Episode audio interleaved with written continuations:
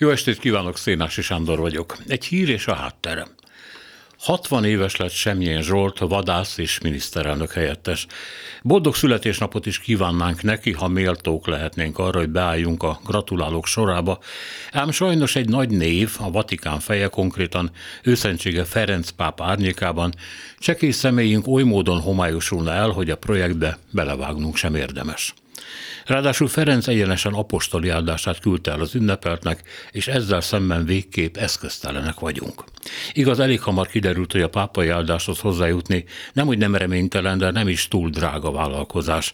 A magyar hang legalábbis azt derítette ki, hogy a Vatikáni Alamizsna Hivatal weblapján található egy megrendelhető formula, ami szakasztott úgy néz ki, mint a semmiféle print.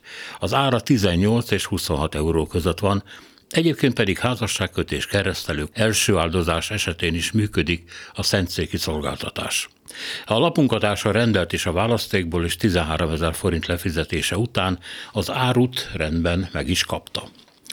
Mindebből elben két dolog következne. Részint az, hogy kísért a múlt. A Vatikán egyszerűen képtelen leszokni a búcsú cédulák egyszer már botrány kavaró gyakorlatáról, arról tehát, hogy pénzért megváltható a bűnbocsánat, amivel egy újabb Luther Márton megjelenését és az azt követő ismételt egyház szakadás kockáztatja. Másodszor valaki, semmilyen hű követője, barátja vagy rokona egyszerűen befizette a születésnapost egy olyan ajándékra, aminek tuti, hogy örülni fog, Miért is ne tenné még, ha a mondott dokumentum pusztán egy tömegcikk is, amit bárki megvehet. Mindenre az a válasz, hogy az Alamizsna hivatal egyáltalán nem nyerészkedik a bolton, sőt az nem is bolt, mert csak annyit kér, amennyibe az eljárás és a postázás kerül. Másrészt a semmilyen verzión nem a hivatal neve olvasható aláíróként, hanem azt Konrád Krajewski bíboros fő alamizsnás szignálta, aki ugyan kétségtevül nem maga a pápa. Viszont a lapot Erdő Péter bíboros adta át az ünnepeltnek, aki azért mégsem egy postás.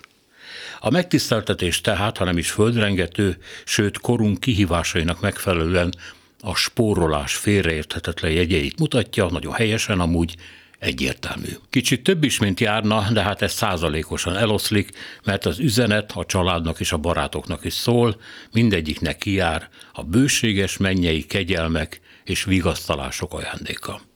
Luther egyébként a tömeges és megvett búcsú cédulázásokról azt mondta, emberi balgaságot hirdetnek, amikor azt mondják, hogy mihelyt a ládába dobott pénz megcsörren, a lélek azonnal a mennybe száll.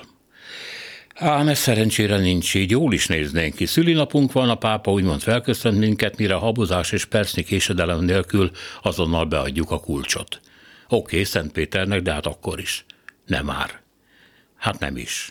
A pénz nem csörren, mert kártyára utaljuk, Luther egy reformált egyház alapítója, a léleknek száldosson, ahova akar, addig sem dumál, siránkozik és vádaskodik itt nekünk.